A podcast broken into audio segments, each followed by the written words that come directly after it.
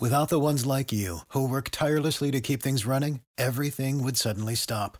Hospitals, factories, schools, and power plants, they all depend on you. No matter the weather, emergency, or time of day, you're the ones who get it done. At Grainger, we're here for you with professional grade industrial supplies. Count on real time product availability and fast delivery. Call clickgrainger.com or just stop by. Grainger for the ones who get it done. Hello, everyone. It's Brendan here. Before we get into this week's episode of my podcast, I just wanted to let you know that my new book, A Heretic's Manifesto, is now back in stock on Amazon. Amazon UK had a bit of a glitch there for a few days, but it's fixed now. So if you tried to get a copy of my book from Amazon and you couldn't, go back there right now and you can get it. Or if you'd like a signed copy, we still have our very special offer running. Anyone who donates £50 or more to Spiked will get a free signed copy of the book while stocks last. To donate your £50 and get your signed copy, go to spiked-online.com slash donate. That's spiked-online.com slash donate. We'll also throw in a whole year's access to Spike supporters, our online donor community packed with perks as an extra thank you. Thank you so much, and now on with the show.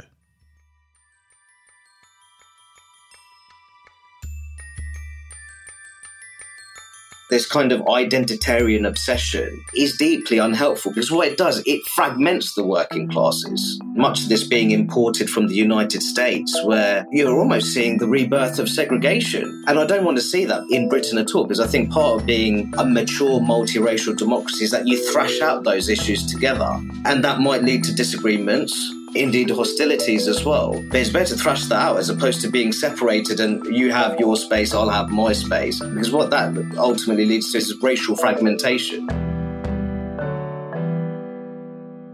Hello, welcome back to the Brendan O'Neill Show with me, Brendan O'Neill, and my special guest this week, Rakib Ehsan. Rakib, welcome to the show. Thank you for having me, Brendan. It's great to have you on. This is the first time you've been on the show. I'm very happy to have you here, not least because you've got this new book out called Beyond Grievance What the Left Gets Wrong About Ethnic Minorities. A book I think everyone needs to be talking about. It's got some really good stuff in there. I've got lots of questions I want to ask you about the book. Um, I think I'll, I'll, kick off with a broad one, uh, which is just to ask you about the state of the nation. You open the book with this really dramatic and quite clever vision of Britain as a country which engages in grand nation building projects overseas in countries like Afghanistan, not very successfully, as everyone will be aware. While at the same time, here at home, the nation seems to be fraying, and there is even a question mark over what the nation is. Is there a national culture? Is there any such thing as national values? Should there be? So you you give us this very curious spectacle of a country, a modern, uh, progressive, uh, rich country like Britain, which supposedly builds nations over there, but can't really do it back here at home. So, just to kick things off, give us a sense of how much you think the nation is fraying, the idea of the nation is fraying in the UK, and what, what are the symptoms of that that you've recognized and that you wanted to touch on? No, absolutely. I think, firstly, I think there's a crisis when it comes to the conception of the domestic, uh, the democratic nation state um, in Brexit Britain. I think that something that I've written in the book, and I've also written in many articles for us at Spiked, is that there's there's a real lack of almost imagination, but also lack of political will when it comes to protecting what I consider to be quite traditional conceptions of nationhood. Uh, something that I tackle in my book Beyond Grievance is this toxic mixture of uh, I'll call it open borders cosmopolitanism with a radical cultural liberalism, and, and I think in a sense that the, the nation state is suffering because you have many people, and this is something that cuts across political parties, uh, if truth be told, where you have this sort of sort of global villager uh, philosophy, this kind of liberal internationalism, which is increasingly being mixed with narrow identity politics. And I think what you see there is the inclusive understandings of a democratic nation state being sandwiched between the two. As, and, and, I think that really needs to be tackled. And, and I would say that considering I, uh, I consider myself to be a member of the sort of traditional old fashioned left, I think that the, the, modern political left in particular simply hasn't been strong enough when it comes to the democratic nation state. Um, I think that the Labour Party in particular, there, there were there are two large sections uh, within the Labour Party which wanted to thwart Brexit which was the largest democratic exercise that was ever seen um, in modern day Britain.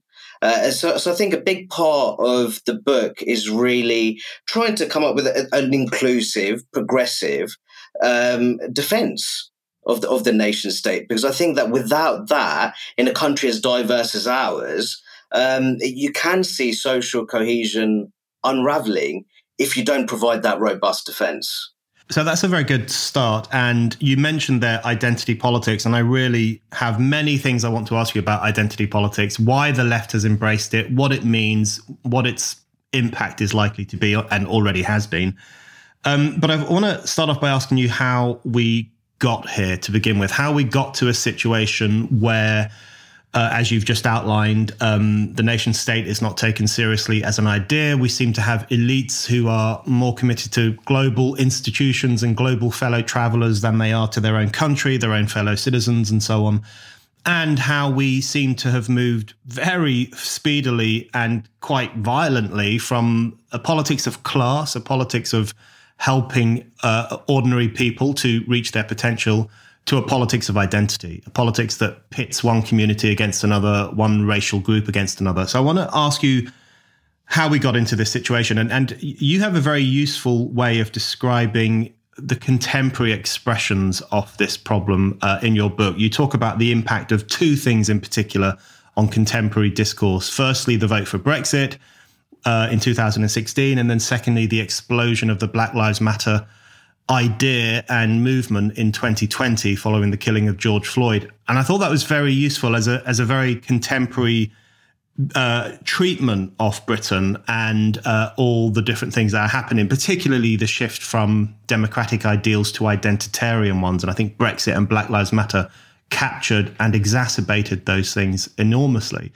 So just talk us through why you think those two events were so important to the thesis of your book. So you've got 2016, a huge, wonderful, in my view, democratic vote to leave the European Union. You've got 2020, this kind of strange identitarian revolt over the killing of a black guy in America, very far away from the United Kingdom. Why do you think those two events were important to the ideas that you're concerned about and want to challenge? Well, I, think that Brexit was a phenomenon which is suffered from grossly inaccurate caricatures. The, the, the moment it took place, uh, many people described it as a form of white nostalgia. That's something that Sir Vince Cable, um, big figure in the Liberal Democrats, uh, he, that's what he insinuated. Uh, there's many people who said that this was ultimately um, a revolt of the bigoted reactionary throwbacks across Britain.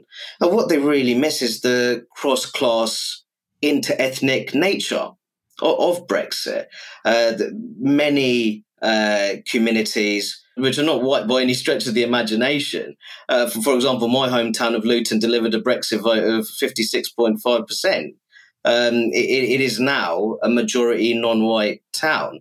And I, I, think that what people didn't realize is there's British Asians, and this is something that I tackle in the book. There are many British Asians with a very strong British national identity, but they don't feel an ounce of Europeanness. That's the truth of it. They don't have a European identity. It's very much the fact that they have may have a strong at- uh, attachment to Britain. Uh, in many cases, their faith. Uh, and also that they will have um, those emotive ties with their country of origin, maybe India, Pakistan, Bangladesh, Sri Lanka, etc. Uh, but but what they don't have is this strong European identity, and that's largely because they were encouraged to. In many cases, they come from uh, families who, in previous generations, maybe even served in the British Indian Army, the Merchant Navy, so they have that natural connection to Britain. And when many people, when many of them moved to Britain, it was almost like they were returning to the motherland in a way. Uh, and, and I think with Brexit, what was really interesting for me, which was, which was also very depressing, was the fact that many people wanted to portray this as a racist enterprise. It's not racist to want the restoration of national sovereignty. Uh, it, it's not racist to uh, want a well managed and well ordered immigration system. By the way, when we were a member of the European Union, I'd say that under freedom of movement, I, would say that predominantly white European migrants were the beneficiaries of preferential treatment. More, more than anything. And I also think that a, a, big part of what was missing for Brexit was ultimately people were concerned about um, the democratic deficit within those European Union institutions. Now, many people might not have much of an opinion of politicians in our own country, but what Brexit did was ultimately restore that accountability. Um, at, at, the national level, which I think is very important when you're talking about um, a democratic nation state. Moving on to BLM, I think similar similar problems here, except that what we had here was grossly inaccurate caricatures of Britain at large um, ultimately that this argument that Britain is a fundamentally racist society. There's many people who hanker uh, or rather they're nostalgic for the days of empire and colonialism. Uh, and also more broadly that it's a country where there's a sort of sort of rampant victimization of ethnic minorities across a range of institutions, whether that's in the public sector, private sector, or third sector. Uh, simply not the case. Uh, and I think that w- when it comes to ethnic and racial disparities, and this is something that I've tackled in many of our writings at Spiked, there's a variety of social, cultural, and economic factors at play when it comes to analysing those disparities. Something like family structure, which, truth be told, I think that one of the biggest problems facing many Black British communities is what I call in the book a fatherlessness epidemic. And many people consider that to be controversial. But when you see that among British Indian uh, children up to the age of 15, uh, only 6% live in lone parent households. That goes up to 63% when it comes to their peers of Black Caribbean origin. How can that not be a problem? So I think if you really, if you truly care about Black British well-being, then surely family structure needs to be part of that conversation. So what I saw with BLM was uh, uh, ultimately the vilification of Britain, but this effort to almost sideline these very important factors when it comes to level of educational attainment, socioeconomic progress, uh, social well-being, uh, and and I think there. I'm very concerned about the kind of impact that has, especially on social cohesion in modern day Britain. Yeah, and I think the reason that that section of the book rung true with me is because I think what's very interesting about both Brexit and BLM is that both of them expose the extent to which the left and sections of the elite more broadly now interpret everything through the prism of race and everything through the idea that Britain is a racist country, a lot of British people are, are racist people. Both of those ideas became apparent in response to those two global events. You know, as you say, Brexit was depicted as a xenophobic vote a hankering for the, the, the rule of the whites in the past and empire and so on. A complete fantasy. No one went to the ballot box because they were dreaming of, you know, restoring the Raj in India or something like that. It's just ridiculous.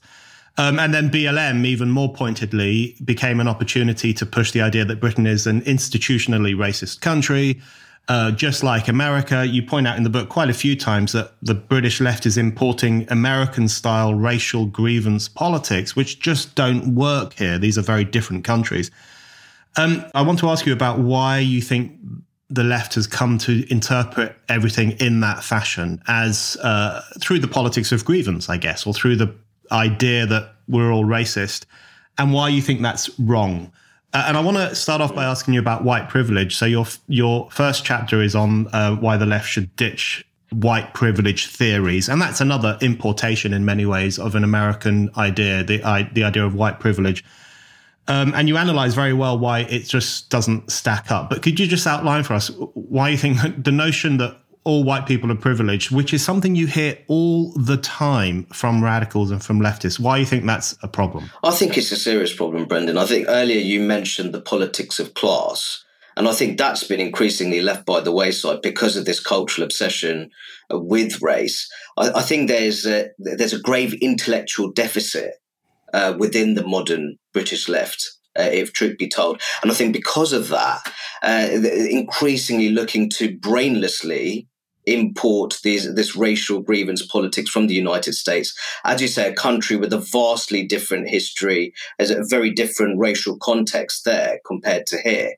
Uh, I, I, think the reason why I have a real issue with white privilege is because I think one of the greatest privileges that you can have in life is being born in a stable family unit.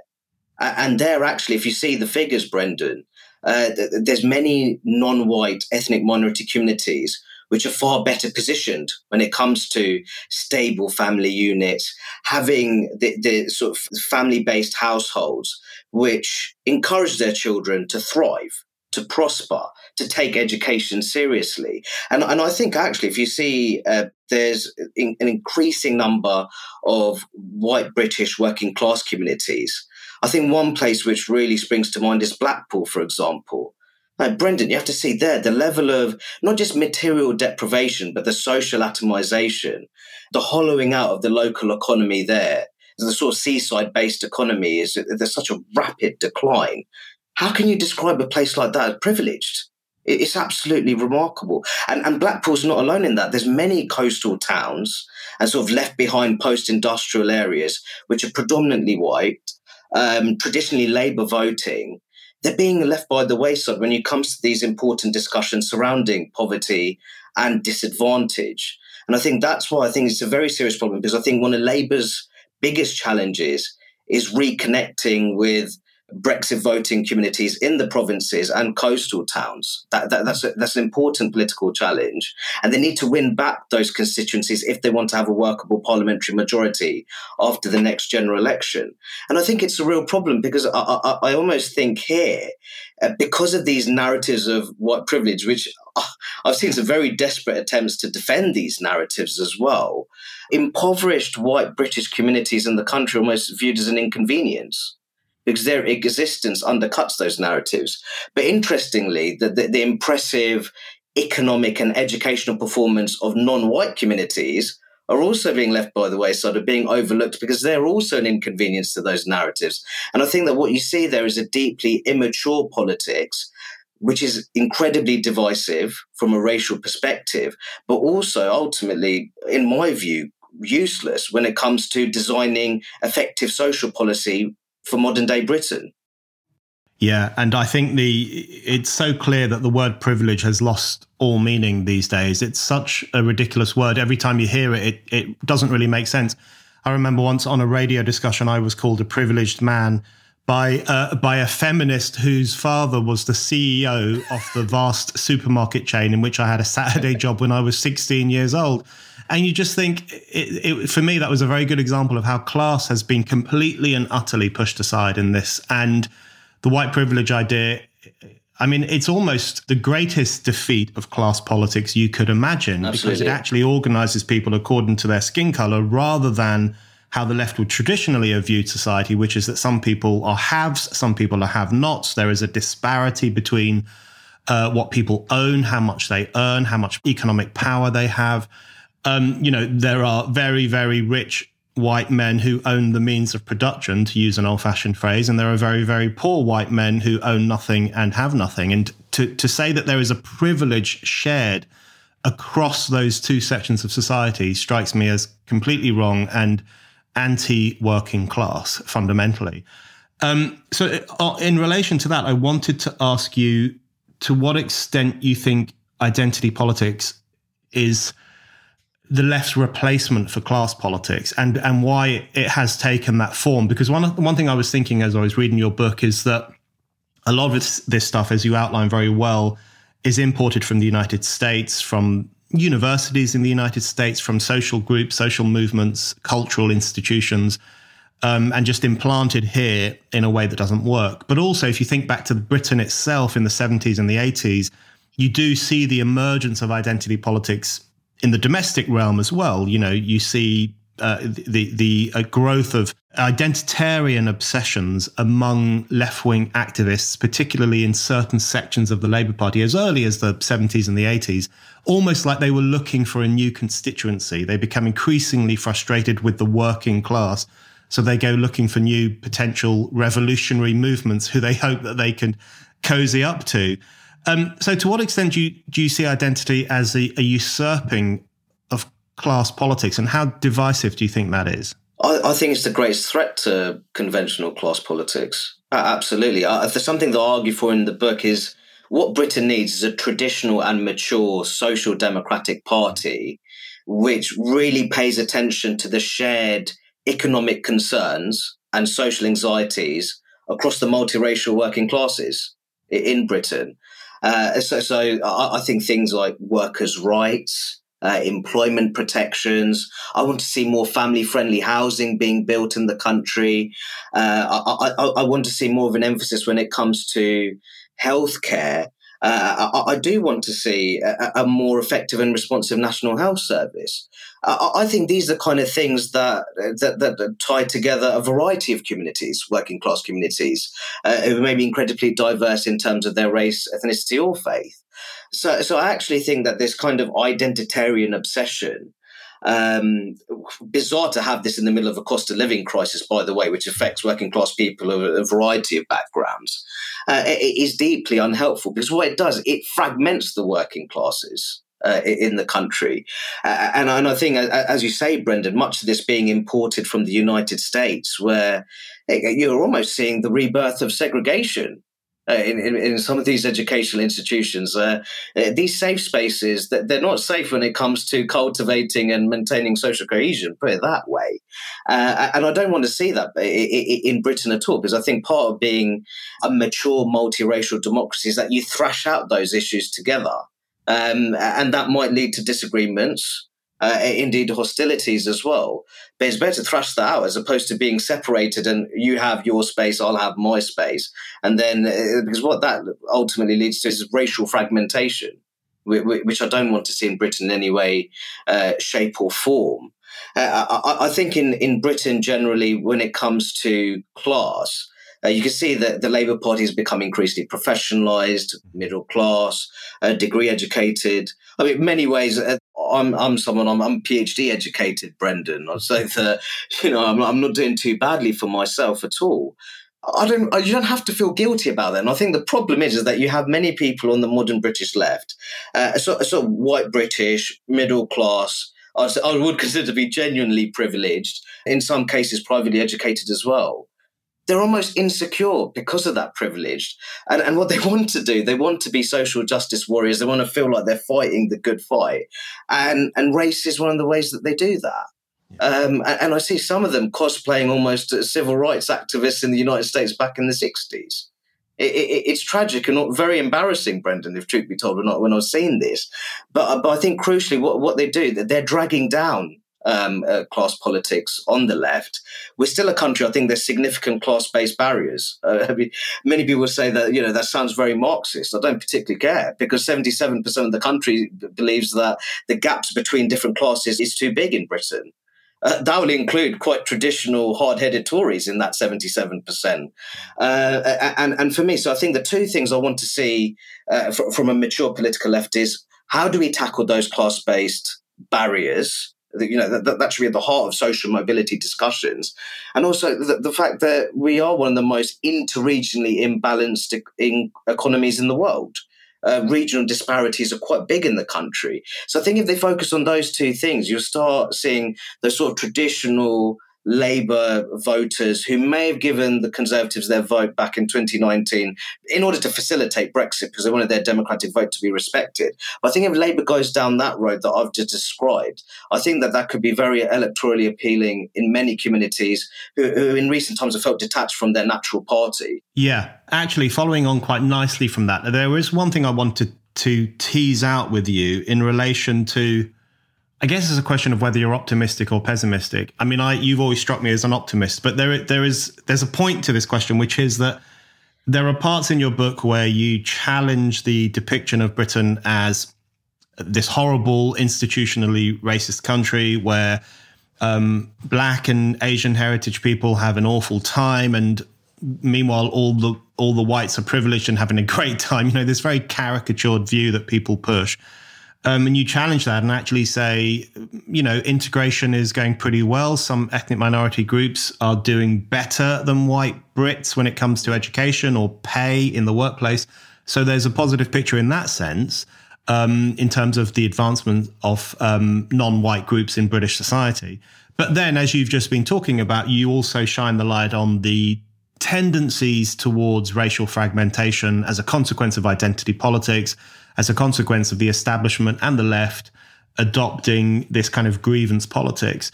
So, um, how do you see things going in that case? Do you see them going further down the road of things getting a bit better, as they have been for ethnic minority groups in this country? Or do you see them going down the road of people being kind of further balkanized by this rather poisonous identity politics? Where do you straddle in, on that question? I mean, as you say, Brendan, I'd say that I'm more of a natural optimist. Uh, I'm a hopeful. I'm a, I'm a hopeful man, but I always like to guard against complacency as well. And I think that, that that's the kind of tone that I want to strike with the book. I think that Britain has many things to be proud of. I think it's made significant strides when it comes to race relations. Uh, but saying that, we have to uh, proceed with caution. And, and uh, we have to realize and recognize the divisive nature of much of the identity politics, which is being imported from, from the United States. So I, I think, in terms of the country's future trajectory, uh, I still think there's part of the countries which are intensely segregated. Uh, I think whether that's Blackburn in Lancashire, Dewsbury in Yorkshire, those kind of places spring to mind. But uh, ethnic segregation in England and Wales is actually an all-time low, according to recent studies, and I think that is that is a positive. Uh, but, but, so I think ultimately a lot of this depends on what kind of Labour Party we, we have in the country. That that's the truth of it, because th- there's a party where its traditions are very much rooted in social solidarity. Uh, the, the, this idea that ultimately, whatever differences we may have, it, it's those commonalities that we share which should ultimately be at the front and center when it comes to our national identity. Uh, I haven't seen much of that recently. In fact, I've seen the antithesis of that. Uh, in recent times, especially under Jeremy Corbyn's leadership. Uh, I, I, think that things have improved under Sir Keir Starmer's leadership, if truth be told, especially when it comes to issues such as anti-Semitism. I think that in, in increasingly, I'm seeing more speeches which have emphasis on families and communities. I think that's heading into the right direction. But then you see ideas, for example, being championed by the likes of Anneliese Dodds, she wants to introduce a, a new race equality act. Uh, which, which I just think again with the country when you see the social and economic problems that we have, um, especially in the middle of a cost of living crisis, I, I, don't. I'm not really sure in a country where, you know, I say, Brendan, I think we're a hotspot when it comes to uh, family breakdown. Um, but w- the one thing that I think we are quite strong is when it comes to providing protections and rights uh, on the grounds of racial identity, religious affiliation, and ethnic background. That that's where Britain's actually doing really well. So, so I think that the issue I have here is when you're talking about that potential balkanization of British society, and it does look like Labour may well return to government uh, consistently having quite handsome leads in the polls. I, I, I, think that that's where you do want a degree of moral political leadership here. So I think men, much of that rests on what kind of politics the modern Labour Party promotes. So um, let's talk a little bit about the positive side of it. So the, the um, successful integration of uh, numerous sections of the non-white communities in the United Kingdom um, and even white immigrant communities as well. I mean, one part of your book that was I thought was very interesting was about the white Irish, because the thing I've always found very frustrating about the white privilege discussion is I think about my own families, my own community's history, I guess. Um, you know, the people who came from Ireland in the late 1960s and the early 1970s, for whom times were quite difficult. They kind of clubbed together as an Irish community, certainly in the part of London I grew up in because that made things a little bit easier. But, you know, um, work was hard, pay was not always good, um, social treatment was not always very fair or just. But then you talk in the book about how more recently Irish Britons or Irish heritage Britons outperform white Britons, um, uh, native Britons, I don't know if that's politically correct, um, in terms of pay and educational achievement and so on. And that's a very interesting development. And You've written in the past as well about how uh, you have kids from African heritage communities who are doing well in education, um, Pakistani kids, people from Indian heritage, all of whom are doing well and very often outperforming white British children, especially white British boys, which in itself is quite concerning, I think, in terms of why that section of society is is potentially slipping downwards. So just talk us a little bit through what are the successful signs of, of how things are improving and which undercut this notion that we hear all the time that Britain is an institutionally racist country, which literally means there are institutional barriers to non white people succeeding in the way that white people can. No, absolutely, and and I think that one area where I think you're seeing a great deal of ethnic minority success is in education, uh, in schools across the country, where, uh, as you say, that, that there's many white working class boys who are struggling at school, and I think that you know, I think family structure comes into it. Um, what is culturally valued uh, as well, and what's a marker of social status. Uh, there have been reports which suggest that some white working class boys, when it comes to being quite studious and disciplined at school, they're sneered at by their peers. And, and I think that's problematic. That's not necessarily the case in other communities. Um, so I think that, uh, that, that's why in the book I talk a great deal about culture because I think culture is a very important factor when it comes to these kind of conversations. Uh, as you've talked about, uh, Indian origin children do exceptionally well at school, as well as uh, pupils of Chinese origin. I mean, this is a remarkable stat that I include in the book, Brendan, that um, Chinese origin pupils with uh, special educational needs still perform better at attainment eight level than the wider pupil population with no identified special educational needs. Brendan, that's remarkable. Mm. That's a fantastic story of resilience and determination right there. Um, uh, so that also taps into conversations about family culture as well. So I, I, think that when it comes to looking at institutions, now I've often talked about institutions that they have to function better. I think many of our institutions don't necessarily perform as well as they should. Um, I, I, think the NHS would be an example. I've even talked about in, in the labour market, um, th- there's still that name based discrimination, especially of a name which is not necessarily traditionally English sounding. It doesn't fare as well, even if you control for things like um, skills, uh, educational qualifications, etc. So I still think there's improvements to be made. I, I, don't. I don't think I'm in the business of wearing rose tinted spectacles when it comes to multiracial Britain. Um, but but I think just to whitewash all the ethnic minority successes, and I do include white Irish people in that as well, who are now the the, the best paid group uh, in the country when it comes to median hourly pay. But as you say, when it comes to those discussions about resilience, determination, banding together, uh, there's a great deal of anti-Irish sentiment back in the day. That's the truth of it, especially at the time where, um, you know, during the time of the Troubles, I think there's many Irish Catholic communities who were discriminated against. Um, but I, I, think theirs is a fantastic story now where I think there's a great deal of educational and socioeconomic success. Uh, I'd say that some of the most successful businesses in my hometown of Luton are Irish heritage businesses across a range of sectors. Um, and, and I think that's something to be really proud of, actually uh, if, if truth be told. Um, so I, I, think, in short, that the one thing I'd say is, uh, as I said, it's about guarding against complacency, but celebrating those ethnic minority successes, but also understanding how those successes come about. And I'll just make this point, Brendan. When you look at educational outcomes, Black African um, pupils in the UK they perform better in terms of um, level of education attainment and are less likely to be expelled than their co-racial peers of Black Caribbean origin. So when people say, you know, for example, the BLM UK organisation said we want to end the de- we want to decriminalise, you know, the black pupils in the classroom. I mean, it's bonkers, Brendan. I, th- I, think what you need to do, you need to be honest about why is it that one black ethnic category is doing much better than the other black ethnic category when it comes to those educational outcomes. And I think that's a very important conversation to have.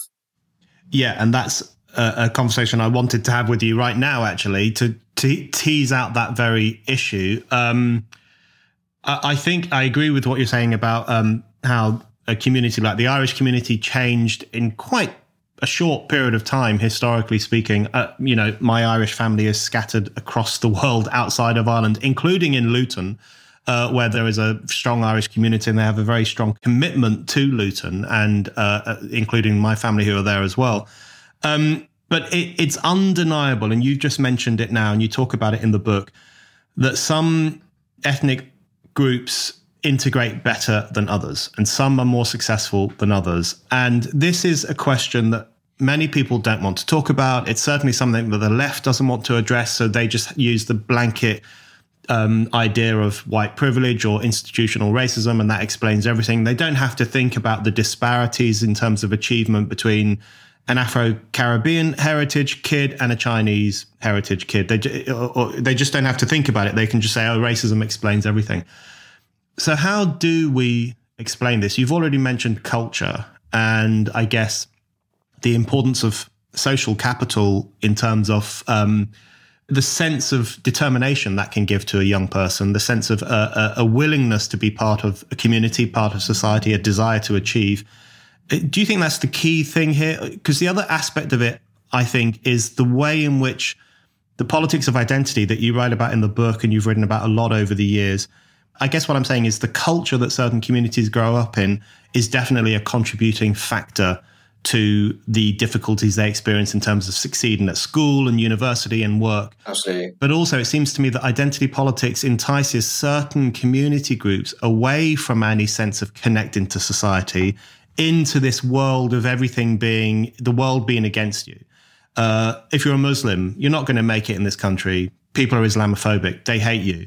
If you're an Afro Caribbean kid, everyone's racist against you. They hate you. It, it, there is this tempting of certain communities into uh, this comforting, I guess, but ultimately destructive belief that society is out to get them. So, do you think those factors play off each other? Firstly, the cultural capital that groups have or don't have, and then the way in which identity politics plays on people's minds and can actually lead them down a dark path.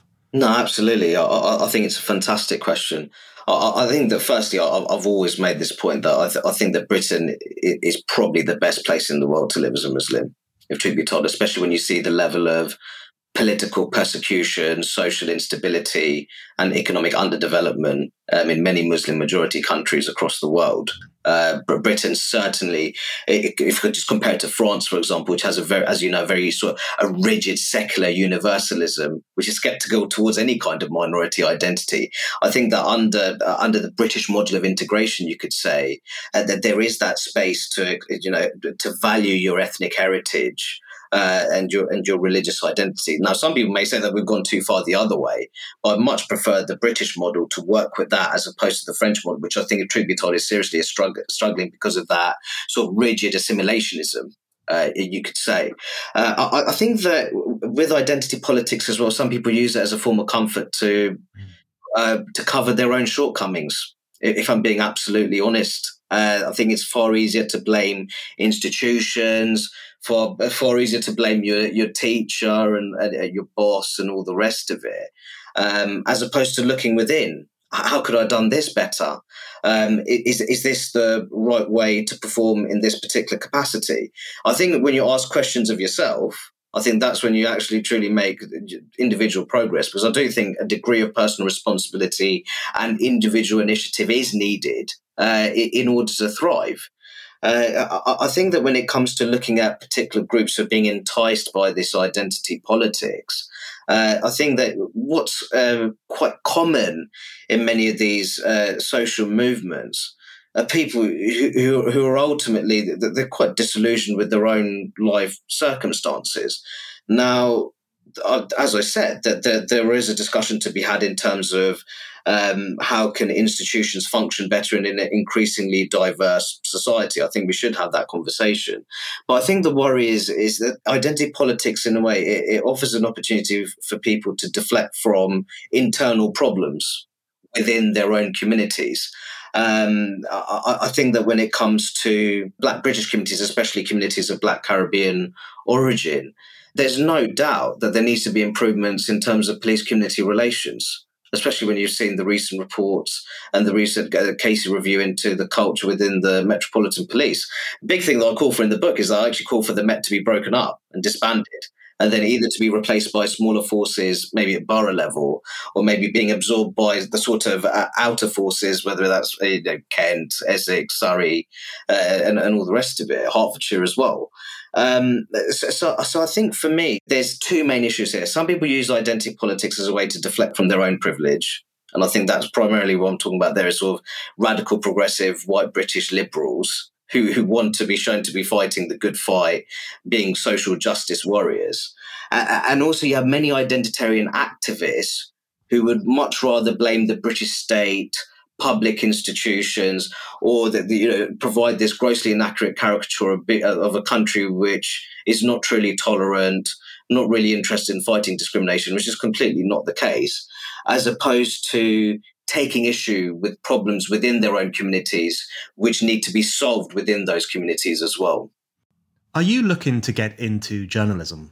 Are you passionate about spiked's pro freedom, pro democracy politics? Then we've got the internship program for you.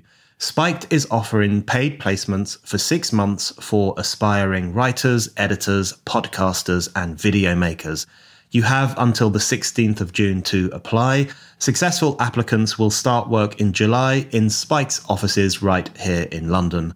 Find out more about the internship program and how to apply by visiting spiked-online.com slash interns. That's spiked-online.com slash interns.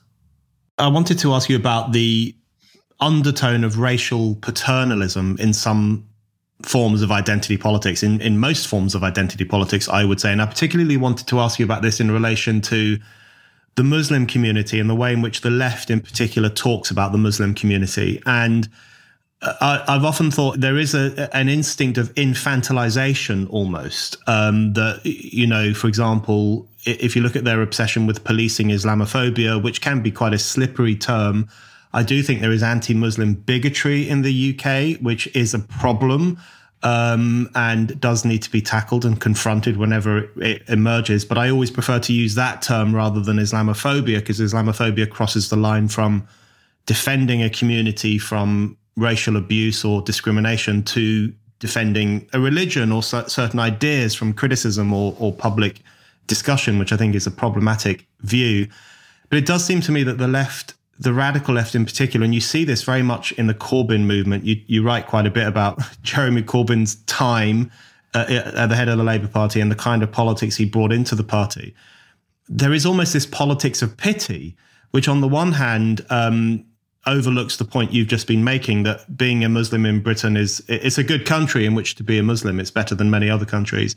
Um, but it sometimes seems to me that there's a bit of a pincer movement with the Muslim community. So on one side, you have the hard right who see the Muslim community as the source of all the troubles in the country, uh, uniquely violent, uniquely um, disloyal, disloyal, cut off from the rest of the country, uh, a, a, distinctively problematic community. Mm. On the other side, you have the radical left who often treat Muslims as um, requiring protection from public discussion, requiring protection from any analysis of some community practices or problems like grooming gangs or women's rights and so on.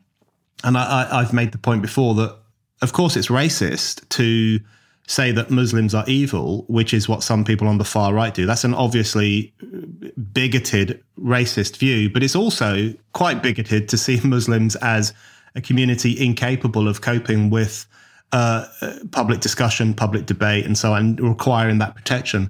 So, do you think one of the problems with identity politics is a kind of racial paternalism, a, a treatment of certain communities as weak and requiring a, a, certain kind of creepy love from the upper middle classes? And how do you think that manifests itself, particularly in the discussion about Islam in Britain and, and Muslims in Britain? No, I think firstly, I think much of it is incredibly patronising and it is the it is the infantilization of British Muslim communities. Often make the point that I, I don't ref, I don't say British Muslim community because what that does that overlooks the degree of sort of ideological diversity, um, ethnic diversity, and denominational uh, diversity as well. So uh, I think it's very important to say that there's a variety of interests within the British Muslim population. But I think that if there is one thing that uh, many British Muslims have in common, is is that uh, I think they believe that the media, and this quite often from the left and the right, uh, they indulge in grossly inaccurate caricatures uh, of British Muslims at large. Uh, as you say, the hard right often portray not so much in the media, but I, I, think this is something you see a lot on social media uh, hard right elements, portray British Muslims as some kind of is a sort of uniquely disloyal, um, bloc, which has a unique propensity to indulge in uh, acts of violence. Uh, and I'd also make this point that when it comes to concerns over Islamist extremism, um, when it comes to the level of those public concerns, uh, the level of concern within British Muslim communities is very similar to the level of concerns in the wider general population when it comes to being anxious over Islamist extremism. Uh, but then you you have the hard left who uh, the, the, the, portrayal of British Muslims as being you know this sort of disaffected monolithic bloc, um, distrustful of public institutions, downtrodden communities. That that doesn't hold up either. Uh, if truth be told. Uh, British Muslims traditionally have very high levels of British identification, uh, which comes to the surprise of many people. Uh, three in four British Muslims believe that Britain is a good place to live as a Muslim, a good place to live for their co religionists. Uh, when it comes to levels of trust in the police, the Bangladeshi ethnic group, which I belong to, predominantly Sunni Muslim, uh, has more confidence in, in their local police than white British people. Um, and, and I think that when you're looking at more recent surveys, the, the, the picture is generally quite optimistic, uh, apart from when it comes to uh, perceptions of the media. If truth be told, I think many people in the country have a problem with how the mainstream media functions in modern day Britain. So I think here, what I think, you have elements of the left and elements of the right. Uh, they let down British Muslims uh, if truth be told. And I think more generally that this idea that if you talk about the dangers of Islamist extremism, which is the principal terror threat in the UK, that you would alienate British Muslims is actually fundamental bigotry of low expectations there. Um, in my view, the, the, majority of British Muslims are anti-Islamist. Well, they simply want they, they want fairness. They don't want favors, uh, and ultimately they just want to serve their families to the best of their ability, and they want to uh, uh, they want to see a country which is defined by equal opportunities. But I think much of that is overlooked in a very divisive uh, media environment. Yeah, I think yeah, that's right. I, I think the the anti-Muslim bigotry actually crosses those political lines, as you've just outlined there. Mm. I mean, the anti Muslim bigotry that comes from sections of the hard right does bring to mind the anti Catholic bigotry of the past prior to uh, Catholic emancipation in the 1800s. But then you have something new, which is the, uh, uh I would describe it as the anti Muslim bigotry of low expectations from sections of the left, which believes that there are certain problems in our communities and our society that we shouldn't talk about in case we offend people or make them feel bad, which actually does have the effect of turning Muslims into second class citizens because they are seen as less equal in terms of being part of a public discussion about the future of the country in which they live.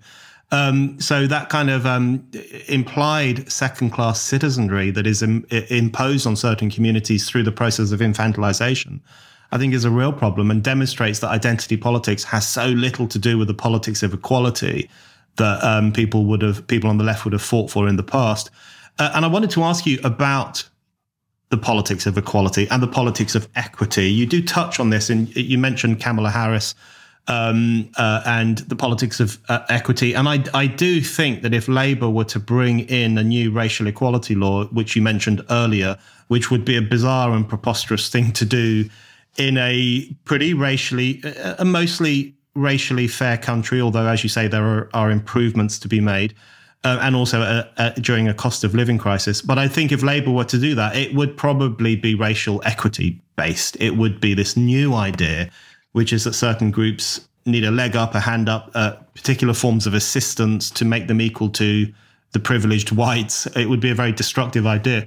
So how do you understand the difference between equity and equality, or I guess between identity and equality? And um, why would you argue that identity politics is not reflective of the arguments for racial equality that the left would have made in the past? No, I mean, I think I think that when it comes to the politics of equity, I think it's a very dangerous politics. Uh, if truth be told, and and I think in that politics would be support for racial quotas, which I'm completely against. I think it would be detrimental ethnic minorities if you saw those kind of quotas being uh, being introduced uh, at, at, large scale, uh, because ultimately it, it, you might have the situation where you have a British Asian or a Black British person who's quite high up in a company, maybe because of those racial quotas, who may be f- perfectly capable They may well have the skills and knowledge to perform well in that role.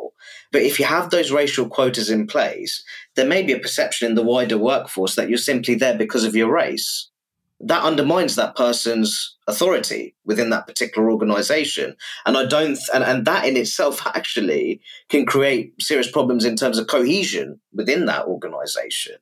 Uh, so i don't think it's the way forwards. I've always talked about equality of opportunity and i've even talked about this idea of maybe introducing more name blind cvs so people don't see you know what was, was a potential ethnic or religious background of a particular name um, and i think that in that sense you could, you could see a, a greater greater fairness when it comes to recruitment procedures invitation to interviews etc that's what I mean by equality of opportunity. But I think this idea that, for example, a certain percentage of your organization has to be black or Asian I think for me that that has no place in a, in a mature multiracial democracy. And a lot of people say, "Oh, but this is ultimately compensating for decades of white privilege uh, and, and, and all the rest of it."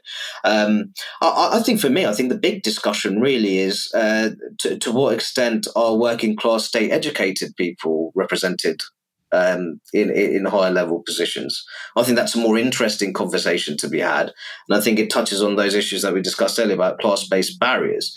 Now, if you introduce a quota, a racial quota for a particular ethnic or racial group, but the majority of those individuals were privately educated from middle class households, how much fairness have you really achieved?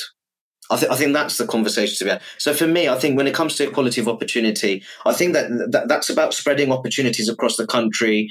You know, looking at class, looking at you know the, the kind of neighbourhood someone lives in. Uh, the, what kind of you know high quality public services that they have available to them, especially in their younger years. I think that's that, that's what I mean, and, and I think that when it comes to sort of racial preferential treatment, I think that has no place. And actually, I think it backfires spectacularly. I think it undermines the authority of many talented ethnic minority people. And I think it could seriously uh, have a destabilizing effect, especially when it comes to racial cohesion within particular organizations. So, Rakib, there's so many more things I could ask you about. Uh, we've touched on a lot already. Um, I've just got two more questions, though, for you. Um, probably too big to squeeze in at the end, but let's see what we can do. I want to ask you about the family. So you've mentioned the family already and the importance of the of the family. You have a chapter in the book on on in defense of the family.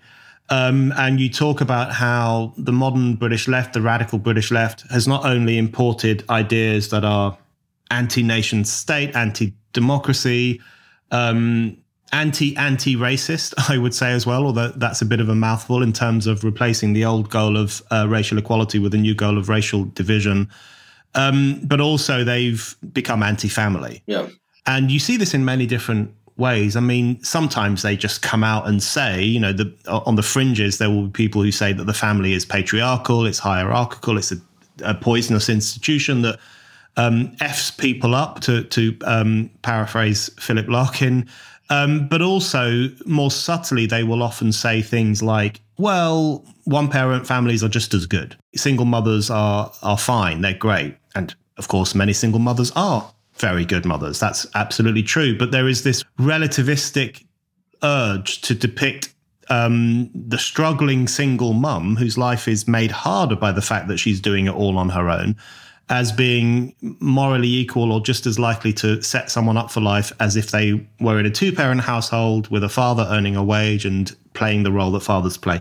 That always irritates me because I'm sure that argument largely comes from middle class people who grew up in a two parent household, a semi detached house somewhere nice, a leafy part of London or somewhere in the southeast. And it infuriates me that they think it's fine that a single mum is struggling with four kids in a small flat in Tower Hamlets. That's that's an annoying vision that they have. But why did you think it was so important to have a whole chapter on the family? Because uh, this is a book about identity politics. It's a book about racial grievance. Just explain a little bit, if you can, about why you think the family is key to this discussion. Absolutely, because I feel that many of the racial disparities that we see in Britain are ultimately down to family structure and cultural dynamics within the household. Uh, I, I, think that family, when it comes to these discussions about um, economic and social success, uh, the, the role of family structure. And when I talk about family structure, I also talk about wider family networks, including the role of grandparents, which can be invaluable and hugely beneficial. I'd like to see more of the conversations on the left when it comes to those discussions about young people's progress and development to focus more on the family. And, as you say, that there are radical progressive activists who they view the family as a hierarchical um, institution. Hierarchy is not necessarily a bad thing all the time. I think that's the truth of it. I, I was raised in a very loving but also very hard nosed um, South Asian household, and I think I think a degree of order is required. I think you know respecting your parents, respecting your elders who have who have greater life experiences, more times than not, been through a far greater level of suffering. Uh, my own mother, for example, fantastic woman. Um, she lived through the 1971 liberation war for Bangladesh. Uh, and, I, and I think that to, to, have those kind of parental figures who are so inspirational, it, it almost makes me feel like, oh, you know, if you're having a bad day, mate, get yourself together right and just crack on. That, that, that's the kind of attitude i have. And i also think that if you're part of a you know stable and loving family within a wider community you want to respect your family name you don't want to bring shame to your family. You don't want to embarrass your family. And I think, in a way, it gives you that healthy pressure. Well, I could do it doing well in this exam. I don't want to tell the uncle down the road or the, you know, the uncle at the Asian grocers I didn't do very well in my exam because they will ask you because they take an interest. They take an active interest. Some people say, "Oh, you're being nosy, too interventionist," but I think generally, in most cases, it's because they take an interest in the in the progress of young people in their local community. But you want to give them good news, and I think that healthy pressure. I, I think it's quite useful for young people's progress, and I think that's something that I touched upon in the book. But then naturally, if you're part, if you have a dysfunctional family background, you don't have attentive parents, and on top of that, your local community doesn't care about you very much it's so hollowed out and atomized that that pressure isn't there. But also, the young people in those communities they feel disconnected as well. So I think that's why I talk so much about family and community in the book because I think that there's such influential determinants when it comes to shaping life chances in modern day Britain, Brendan. Okay, Rakib, my final question for you. Um, I lost faith in the Labour Party decades ago, many, many years ago. I never really had it, if I'm being brutally honest. Um, I always thought that they were more likely to stab working class communities in the back than help them out. That's a view I've ha- had for a long time partly from experience in my younger years and growing up, and um, just the way in which certain Labour politicians or local politicians would behave towards certain communities and to, towards certain households. So I never really had much faith in the Labour Party. Um, you have some, I think, or certainly in the book, and you've mentioned it already in this conversation too. You say that we need a sensible, pro-working class, um, non-identitarian social democratic party that can address some of the serious problems in the country and and push towards uh, more fairness, more equality, and a, a, better standard of living for all people. Uh, and that's an idea that I think would be a good one. Many people would share your belief in that. But I just have to ask you, just as a final question, is that going to be the Labour Party? Because the, the, you're you're right to say that there's now a difference, of course, between the Corbyn years and the Starmer years. Uh, these are not the same things. But this is still a party that tried to overthrow the vote for Brexit. This is a party that its leader still cannot say what a woman is. He still says that 99% of women don't have a penis when we all know it's 100%. Uh, he this is still a party in which, uh, as you mentioned, Anneliese Dodds wants to bring in a racial equality law, which would just be a performative, you know, uh, pseudo anti-racist measure. Mm. Um, this is a party that looks upon certain sections of society as gammon, which has a pitying attitude towards the Muslim community that that doesn't understand working class people. I would say. Mm. So, is there any hope for it? Can it be transformed, or do you think it's a lost cause? That's a very loaded question, I know, but tell me what you think. It's a very loaded question, and, and as as we touched upon before, I, am probably a bit more of an optimist than you are, and I have a little bit of hope. And I think I think the key thing is is that Labour has a golden opportunity to win the next election very well like uh, to win a handsome parliamentary majority. And, and and I think that if it wants to achieve that, it, it can't continue with a lot of the things that you're talking about there. That that's the truth of it. Um, but, but I think it's ultimately it's about what's the centre of gravity within the party. I, I, think that's what it is. I think I think there's some people within the party who understand that they continue on this trajectory, they will not be as electorally successful as they should be, and they would be doing a disservice to the country as well. Um, I think what you need is that you need more of those people within the party. Uh, but but, but I, I, do believe that, for example, you're talking about the about radical transgenderism. That becomes increasingly known in socially conservative communities in places like Luton, Labour's going to have a very serious problem. There's no two ways about that. So I think, in a way, the book serves as a bit of a warning shot. And I think that, that, that that's an important purpose that the book serves. So I think, in short, I, mean, I don't want to sound too self indulgent. I think that if Labour does many of the things that I say in the book, I think that it'll not just perform really well electorally, I think there'll be a genuine force for social good in the country. But they're still quite a way away from that. Rakib, thank you very much. Thank you for having me.